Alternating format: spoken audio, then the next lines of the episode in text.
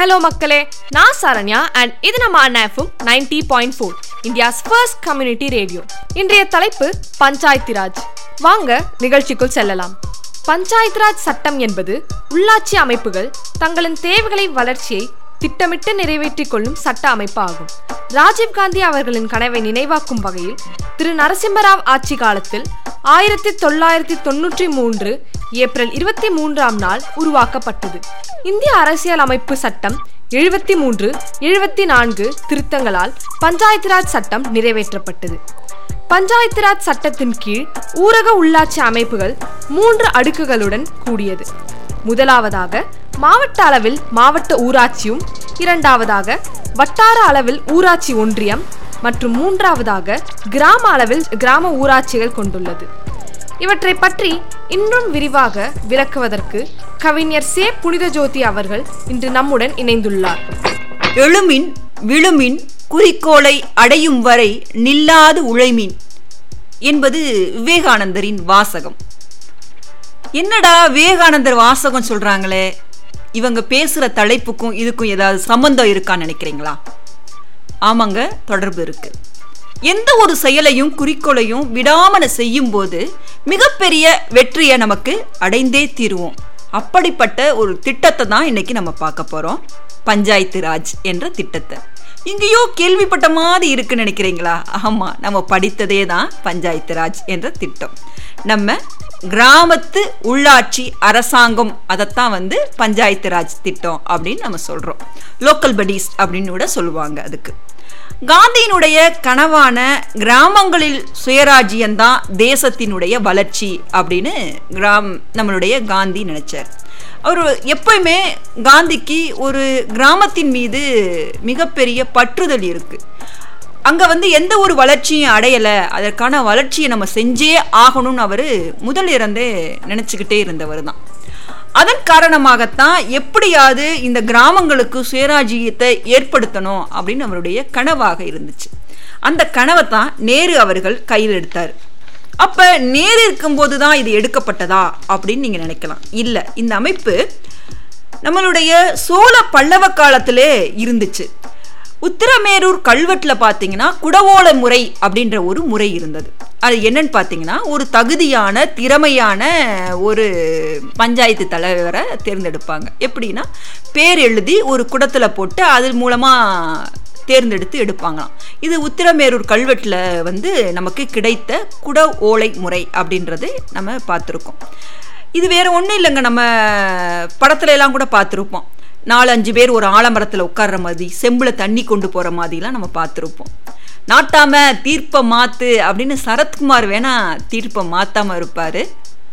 ஆனால் இங்கே இருக்கிற நாட்டாமைகள்லாம் மாத்தாம இருந்த நாட்டாமைகளும் உண்டு. என்ன நேர்மையான திறமையான நாட்டாமைகளும் நீதி நேர்மை தான் முக்கியம் அப்படின்னு நினைச்சவங்களும் உண்டு. அதன் பிறகு மிகப்பெரிய ஒரு சுயநலமாக ஆகி பொதுநோக்கு அற்று சுயநலமாக மாறிப்போச்சு. இப்படி ஒரு காலத்தில் இருந்துச்சு. ஆனால் ஆயிரத்தி எண்ணூற்றி எண்பத்தி ரெண்டில் ரிப்பன் பிரபு காலத்தில் அரசியல் பண்புகளில் மிகவும் உயரிய மற்றும் செம்மையான பண்பு வந்து தல சுயாட்சி என்பது ரிப்பன் பிரபு வந்து ரொம்ப நம்பிக்கையாக இருந்தார். அதனால் அவர் என்ன செஞ்சார்? நகரங்களில் வந்து நகர சபை குழுக்களும் தாலுகாக்கள் மற்றும் கிராமங்களில் உள்ளாட்சி கழகங்கள் போன்ற உள்ளாட்சி அமைப்புகளை அவர் தோற்றி வளர்த்தார். நகர சபைகளின் அதிகாரங்கள் மேலும் அதிகரிக்கப்பட்டன. அவற்றினுடைய தலைவர்கள் அதிகாரிகள் அல்லாதவர்களாக இருக்க வேண்டும். ஃபர்ஸ்ட் ரூல்ஸ் அவர் அதுதான் போட்டார். தலைவராக இருக்கிறவங்க எந்த ஒரு அதிகாரத்திலையும் இருக்கக்கூடாது. சுகாதாரம் கழிவுநீர் சுத்திகரிப்பு குடிநீர் வழங்குதல் தொடர்கல்வி போன்ற அடிப்படை வசதிகளை நிர்வகிக்கும் பொறுப்பு நகர சபைக்கு வழங்கப்பட்டது. எல்லாருக்கும் நிர்வாகம் ஈக்குவலா பிரிச்சு கொடுத்தாரு அப்படின்னு நம்ம சொல்லலாம் இதுக்கு. மாவட்டம் மற்றும் தாலுக்கா கழகங்கள் உருவாக்கப்பட்டன. இந்த கழகங்களின் பெரும்பான்மையான உறுப்பினர்களின் அதிகாரிகள் அல்லாதவர்கள் இருக்க வேண்டும் அப்படின்னு அவர் வலியுறுத்தினார். இந்த உள்ளாட்சி அமைப்புகளில் தங்களிடமிருந்த நிதி ஆதாரங்களை அவங்களே வந்து சேகரிக்கிற அதிகாரத்தையும் அவர் தந்தார். அது மட்டுமல்ல இந்த இந்திய ஆட்சி அதிகாரம் எல்லாமே வந்து ஒரு படித்தவங்க கைக்கு போகணும் அப்படின்னு அவருக்கு மிகப்பெரிய அவாவும் இருந்துச்சு. இப்போ தல சுயாட்சி முறை அப்படின்றத நம்ம எடுத்துக்கிட்டால் அது ரிப்பன் பிரபு தான் கொண்டு வந்தாருன்றது மிகப்பெரிய ஒரு அடித்தளமான ஒன்று உள்ளாட்சி அமைப்புகள் இன்னைக்கு இருக்கு அப்படின்னு காரணம் இது யாருன்னு கேட்டிங்கன்னா அது ரிப்பன் பிரபு தான். ஆயிரத்தி தொள்ளாயிரத்தி நாற்பத்தி ரெண்டுல இருந்து ஆயிரத்தி தொள்ளாயிரத்தி தொண்ணூற்றி ரெண்டு வரைக்கும் இந்த மாதிரி ஒரு அமைப்புகள் தான் ஓடிக்கிட்டு இருந்துச்சு. அதுக்கப்புறம் வந்து நம்மளுடைய அரசாங்கம் வந்து இரண்டடுக்கு முறையில் இருந்திருக்கு. மத்திய அரசு முறை மாநில அரசு முறை அப்படின்னு. அதுக்கப்புறம் தான் உள்ளாட்சி அமைப்பு அரசு அப்படின்னு ஒன்று நிர்வகிக்கப்படுது. எது மூலமானா சட்டம் வந்து பார்ட் நயன் அப்படின்ற பகுதியில் வந்து இந்த உள்ளாட்சி அரசுன்னு ஒன்று வருது. இந்த உள்ளாட்சி அரசு அப்படின்னு என்னன்னு பார்த்தீங்கன்னா கிராம உள்ளாட்சி அரசு நகர்ப்புற உள்ளாட்சி அரசு. கிராமத்து உள்ளாட்சியை தான் நம்ம என்ன சொல்கிறோம்னா பஞ்சாயத்து ராஜ் அப்படின்னு நம்ம சொல்கிறோம் நகர்ப்புற அரசு என்ன சொல்கிறோன்னா மாநகராட்சி நகராட்சி பேரூராட்சி டவுன் பஞ்சாயத்து இதெல்லாம் வந்து நகர்ப்புற அரசு அப்படின்னு சொல்கிறோம் இந்த கிராமங்களில் வந்து எப்போ வந்து சுயாட்சி முறை ஏற்பட்டு அதுக்கு வந்து ஒரு விடிவு பிறக்குதோ அப்போ தான் நம்மளுடைய தேசம் வந்து நல்ல செழிப்பாக இருக்கும் அப்படின்றது தான் காந்தியோட கனவு. அதைத்தான் நேரு அவர்களும் செய்ய தொடங்கினார். ஆயிரத்தி தொள்ளாயிரத்தி ஐம்பதில் ஜனவரியில் வந்து நம்ம அரசியலமைப்பு சட்டத்தை வந்து நம்மளுடைய சட்ட மேதை அம்பேத்கரால் இயற்றப்படுது. ஆனால் அவருக்கும் இந்த நேருவுடைய திட்டத்துக்கு கொஞ்சம் கருத்து வேறுபாடு ஏற்படுது. ஏன் அப்படின்னா சுயாட்சி முறையை வந்து கிராமப்புறங்களுக்கு கொடுத்துட்டோம்னா ஏற்கனவே இந்த நாட்டாமை பொறுப்பில் இருக்கிறவங்க ஏற்கனவே கீழ்மட்டத்தில் இருக்கிற மக்களை வந்து ரொம்ப சித்திரவாதப்படுத்துகிறாங்க இவங்களுக்கு அதிகாரத்தை வேற கொடுத்துட்டா அதிகப்படியாக சித்திரவாதப்படுத்துவாங்கன்றதுக்காண்டி அவர் சட்டத்தை வந்து வலிமைப்படுத்த விடலை. அதன் காரணமாக வந்து என்ன செஞ்சிட்டாரு? ஆயிரத்தி தொள்ளாயிரத்தி ஐம்பதில் ஜனவரி ஆர்டிக்கல் நாற்பது படி வந்து அரசாங்கம் நினச்சிச்சுன்னா இந்த கிராமத்தை வந்து வளர்ச்சி பண்ணிக்கலாம் அப்படின்றது ஏதச்சியா அதாவது வந்து ஒரு பெயரளவில் வந்து அவர் வந்து சட்டத்தை அமைச்சு கொடுத்துட்டு போயிட்டார். ஆயிரத்தி தொள்ளாயிரத்தி ஐம்பத்தி ரெண்டில் நேரு வர்றாரு. அவர் வந்த பிறகு சமூக மேம்பாடு திட்டம் தேசிய சமூக நீட்டிப்பு திட்டம் அப்படின்னு ரெண்டு திட்டத்தை கொண்டு வர்றாரு. அது வந்து மக்கள்கிட்ட இந்த கிராமப்புற மக்கள்கிட்ட எப்படியாவது கொண்டு போய் சேர்க்கணும் அப்படின்னு நினைக்கிறாரு. ஆனால் கொண்டு போய் சேர்க்க முடியலை. அவருக்கு மிகப்பெரிய மன உளைச்சல் ஆயிருது ஏன் சேர்க்க முடியலை? நம்ம எவ்வளவு செய்கிறோம் இந்த கிராம மக்களுக்காக? ஏன் போய் சேரலை? அப்படின்றது அவருக்கு மிகப்பெரிய வருத்தத்தை ஏற்படுத்துது. அதன் பிறகு வந்து அவர் வந்து ஒரு குழுவை அமைக்கிறார். அந்த குழு பேரு தான் பல்வந்த்ராய் மேத்தா குழு அப்படின்னு சொல்கிறாங்க அந்த குழு வந்து ஒரு மிகப்பெரிய அறிக்கையை ஏற்படுத்தி தருது. நவம்பர் இருபத்தி நாலு ஆயிரத்தி தொள்ளாயிரத்தி ஐம்பத்தி ஏழில் மிகப்பெரிய பஞ்சாயத்து ராஜுக்கான ஒரு மகா சாசனத்தை அது ஏற்படுத்தி தருது. அந்த குழு என்ன சொல்லுதுன்னா பஞ்சாயத்து அமைப்பை வந்து மூணா பிரிக்கணும் மூன்று அடுக்கு முறையா கொண்டு வரணும். ஜில்லா பரிஷத் வட்டம் கிராமம். கிராமத்துலேயும் மூணு பகுதியா பிரிக்கணும். அதுக்கு வந்து நிதி ஒதுக்கணும். மக்களுக்கு வந்து அதிகாரத்தை பரவலாக்கணும். கிராமங்களுக்கு தன்னாட்சி அமைப்பை தரணும். அவங்களுக்கு தேவையான ஊரணி தோண்டுதல் கம்மா வெட்டுத்தல் தெருவிளக்கு அமைக்கிறது சாலை அமைப்பு செய்கிறது அவங்களுக்கு அதிகார பரவலாக்க வேண்டும். எப்படி ரிப்பன் பிரபு செஞ்சாரோ அதே மாதிரி இவரும் செய்யணும் அப்படின்னு அவர் சொல்கிறார் இந்த பல்வந்தராய் குழு வந்து மிகப்பெரிய சாசனத்தை ஏற்படுத்துது. இது ஆயிரத்தி தொள்ளாயிரத்தி ஐம்பத்தெட்டு டு ஆயிரத்தி தொள்ளாயிரத்தி அறுபது வரைக்கும் பயன்படுத்தப்பட்டிருக்காங்க. ஆயிரத்தி தொள்ளாயிரத்தி ஐம்பத்தி எட்டில் தான் மாநிலங்களுக்கு வந்து இந்த பஞ்சாயத்து ராஜ் திட்டத்தை வந்து சட்டத்தை வந்து இயற்றலான்னு சொல்லிட்டு உரிமையை தர்றாங்க. அப்போ வந்து ஆயிரத்தி தொள்ளாயிரத்தி ஐம்பத்தெட்டில் வந்து தமிழகத்தில் யார் முதலமைச்சராக இருந்தாருன்னா காமராஜர் தான் இருந்தார். அதுக்கப்புறம் ஆயிரத்தி தொள்ளாயிரத்தி ஐம்பத்தி ஒம்போதில் அக்டோபர் ரெண்டில் முதல் முதல்ல இந்த பஞ்சாயத்து ராஜ் திட்டத்தை வந்து எந்த மாநிலம் முதல் முதல்ல ஏற்றுக்கிடுச்சு அப்படின்னு பார்த்தீங்கன்னா ராஜஸ்தான் மாநிலத்தில் உள்ள நகவூர் அப்படின்ற மாவட்டம் வந்து நேருனுடைய முன்னிலையில் வந்து இந்த பஞ்சாயத்து ராஜ் திட்டத்தை வந்து எடுத்துக்கிடுச்சு. அதுக்கப்புறம் ஆந்திரா எடுத்துக்கிடுச்சு. அதுக்கப்புறம் வந்து தமிழ்நாடு வந்துச்சு. வெஸ்ட் பெங்கால் வந்து நான்கடுக்கு முறையை வந்து பயன்படுத்துச்சு.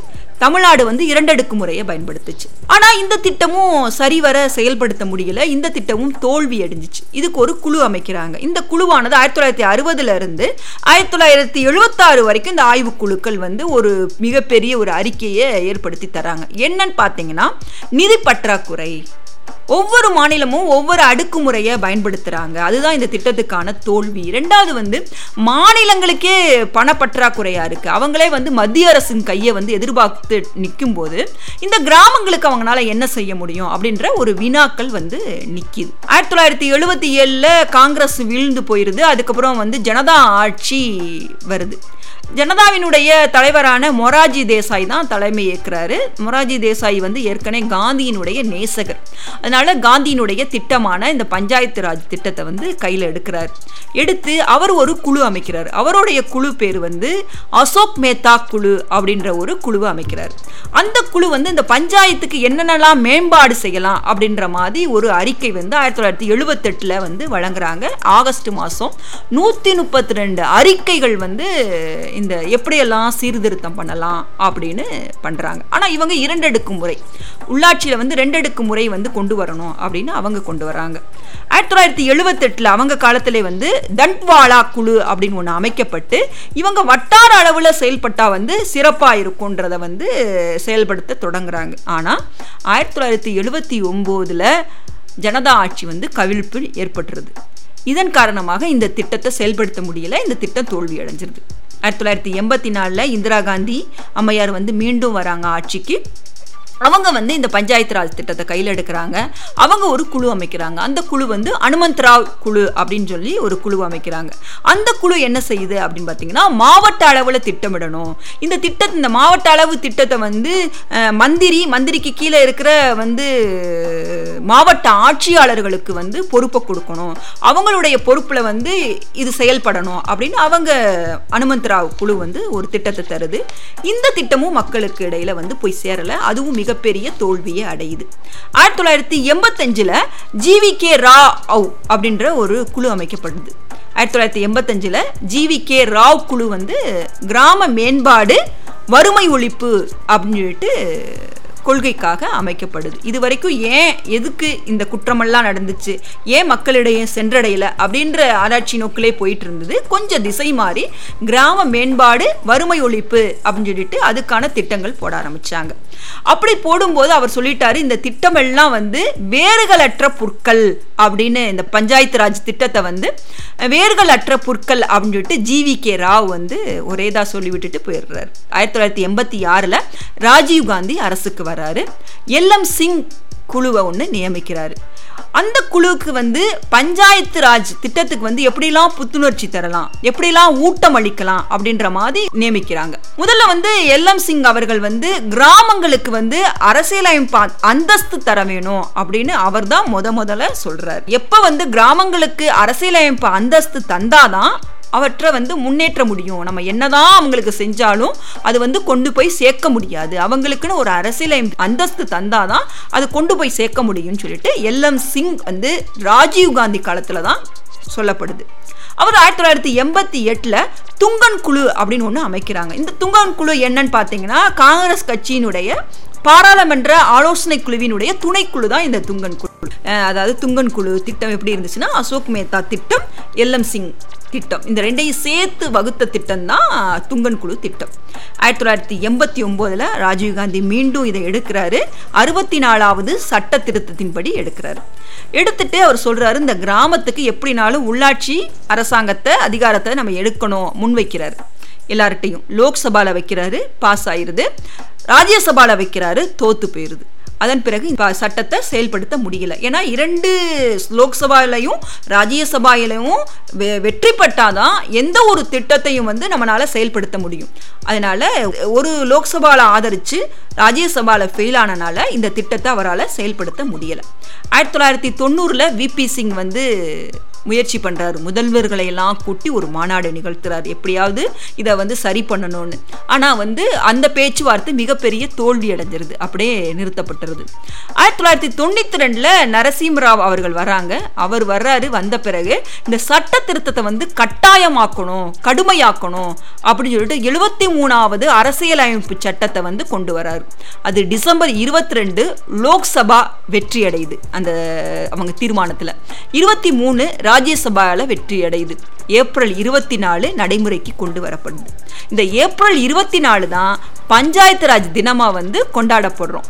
தொடர்ந்து பாருங்க எப்போ இருந்து தொடங்கின ஒரு முயற்சி விடாமல் அவங்களும் ஒவ்வொரு தலைவர்களும் எடுத்து எடுத்து எடுத்து இன்றைக்கு ஒரு மிகப்பெரிய திட்டமாக இன்னைக்கு நம்மளோட ஐக்கியமாகி நம்மளோட தொடர்பில் இருக்கிற ஒரு திட்டமாக அவங்க மிகப்பெரிய ஒரு திட்டத்தை எவ்வளோ ஒரு போராட்டத்துக்கு அப்புறம் வந்து செஞ்சு நம்மளுடைய கொண்டு வந்து சேர்த்திருக்காங்க அப்படின்றது வந்து இந்த பஞ்சாயத்து ராஜ் திட்டம் மூலமாக நமக்கு தெரிய வருது. இந்த திட்டங்கள்லாம் அப்படின்னு பார்த்தீங்கன்னா ஊராட்சி பணி அப்படின்ற வரிசையில் வருது. இந்த ஊராட்சி பணி அப்படின்னு என்னென்ன பார்த்து பணின்னு பார்த்தீங்கன்னா சிறுபாலங்கள் கட்டுதல் ஊர் சாலைகள் அமைத்தல் சாலை பராமரிப்பு குடிநீர் கிணறு தோண்டுதல் கழிவுநீர் கால்வாய் அமைத்தல் சிறு பாலங்கள் கட்டுதல் வீட்டுமனை பிரிவு அமைக்கிறது கிராம நூலகங்கள் அமைக்கிறது இளைஞர்களுக்கான பொழுதுபோக்கு விளையாட்டு மைதானங்கள் அமைக்கிறது. இந்த இதெல்லாம் அமைக்கிறதுனா என்ன செய்வாங்க நிதிக்கு? அப்படின்னு ஒரு கேள்வி வருது இல்லையா? வீட்டு வரி குழாய் வரி தொழில் வரி சொத்து வரி இந்த வரிகள்லாம் வசூலித்து தான் இதெல்லாம் செய்ய முடியும். அதோடு மட்டும் இல்லாமல் மாநிலமும் மத்திய அரசும் வந்து அவங்களுக்கு தேவையான ஒரு நிதியையும் தரும்போது தான் இதெல்லாம் வந்து செய்ய முடியும் அப்படின்ற ஒரு திட்டத்தை இவங்க அமைக்கிறாங்க. அதுக்கப்புறம் கிராம சபை கூட்டம் எப்பயெல்லாம் கூட்டுறாங்க அப்படின்னு பார்த்தீங்கன்னா ஜனவரி இருபத்தாறில் கூட்டுறாங்க குடியரசு நாள் அன்னைக்கு. மே ஒன்றில் கூட்டுவாங்க ஆகஸ்ட் பதினஞ்சில் அக்டோபர் ரெண்டில் கூட்டுவாங்க. இங்கே கூட்டு என்ன பண்ணுவாங்க அப்படின்னு பார்த்தீங்கன்னா இந்த மக்களுக்கு என்ன செய்யலாம் இந்த கிராமத்துக்கு என்ன மேம்பாடு செய்யலாம் கல்வி சமூக வளர்ச்சி போக்குவரத்து மருத்துவம் வேலைவாய்ப்பு போன்றவற்றையெல்லாம் வந்து எல்லாரும் உட்காந்து விவாதித்து பேசுகிறது தான் இந்த கிராம சபை கூட்டமாக இருந்துச்சு.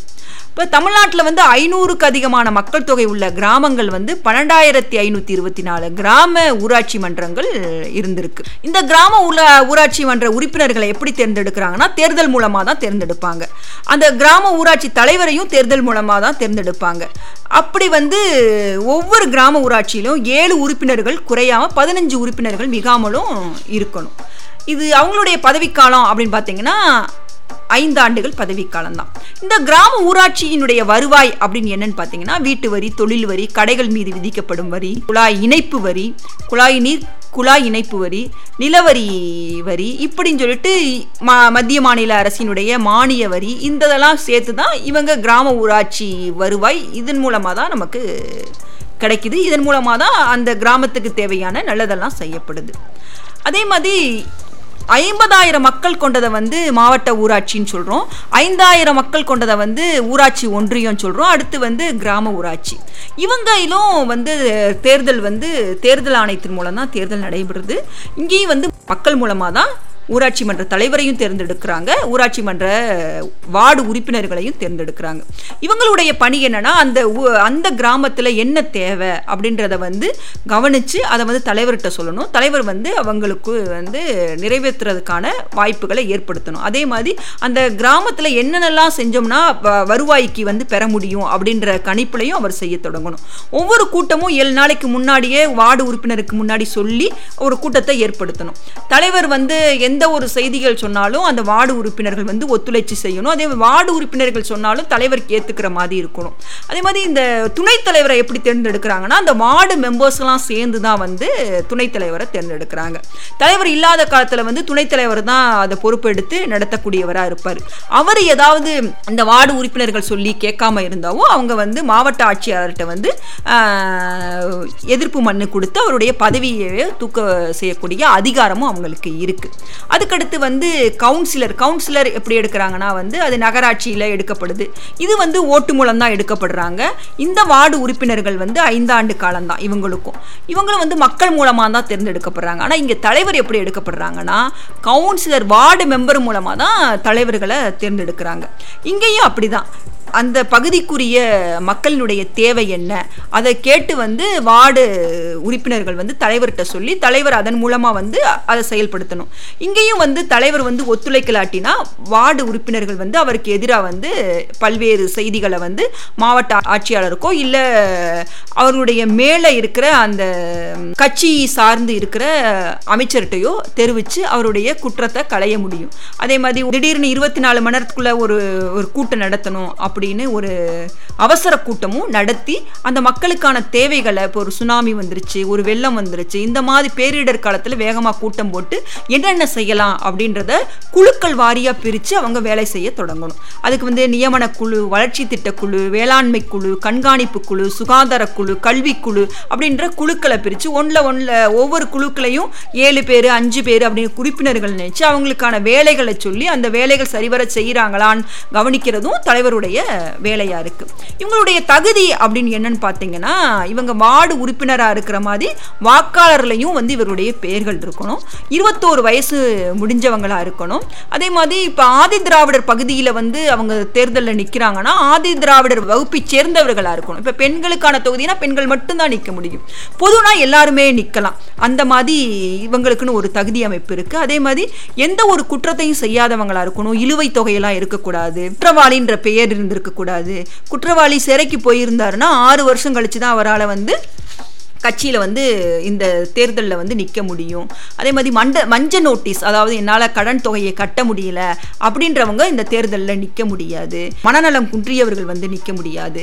இப்படியான திட்டங்கள்லாம் இந்த ஊராட்சி மன்றத்தில் வந்து இருக்குது வலுவான கிராமங்களை உருவாக்கினால் மட்டும்தான் வலுவான இந்தியாவை கட்டமைக்க முடியும். தமிழ்நாடே சமத்துவபுரமாக மாறும் அப்படின்னு சொல்லியிருக்காங்க. நம்மளுடைய பிரதமர் மோடி கூட பிரதமர் இ இ கிராம் ஸ்வராஜ் அப்படின்ற ஒரு திட்டத்தை ஏற்படுத்தி அது மூலமாக வந்து வீடியோ கான்ஃபரன்ஸ் மூலமாக பேசி இந்த செயலி மூலமாகவே இந்த செயல்பாடுகள்லாம் கொண்டு வரலாம் அப்படின்ற மிகப்பெரிய ஒரு அழகான திட்டத்தை வந்து இவங்க கொண்டு வந்திருக்காங்க. இப்படி காந்தி கண்ட கனவை விடாத முயற்சி தொடர்ந்து செயலாற்றி வெற்றிகரமாக இந்த திட்டத்தை வந்து பஞ்சாயத்து ராஜ் திட்டத்தை செயல்படுத்தி வர்றாங்க. எழுமின் விழுமின் குறிக்கோளை அடையும் வரை நில்லாது உழைமீன் என்பது பொருத்தமானது தானே இந்த பஞ்சாயத்து ராஜுக்கு. எந்த ஒரு செயலையுமே விடாமல் நம்ம செஞ்சோம்னா அதற்கு அழகான ஒரு தீர்வு கிடைக்கும் அப்படின்றது தான் இந்த பஞ்சாயத்து ராஜ் மூலமாக நம்ம தெரிஞ்சுக்கிறது. நன்றி வணக்கம். ரொம்ப நன்றி மேம் இவ்வளவு தெளிவா எல்லாருக்கும் புரியும் வகையில் பஞ்சாயத் ராஜ் முறையை பற்றி எங்களுக்கு விளக்குனதற்காக. உங்களிடம் விடை பெறுவது கவிஞர் சே. புனித ஜோதி மற்றும் சரண்யா.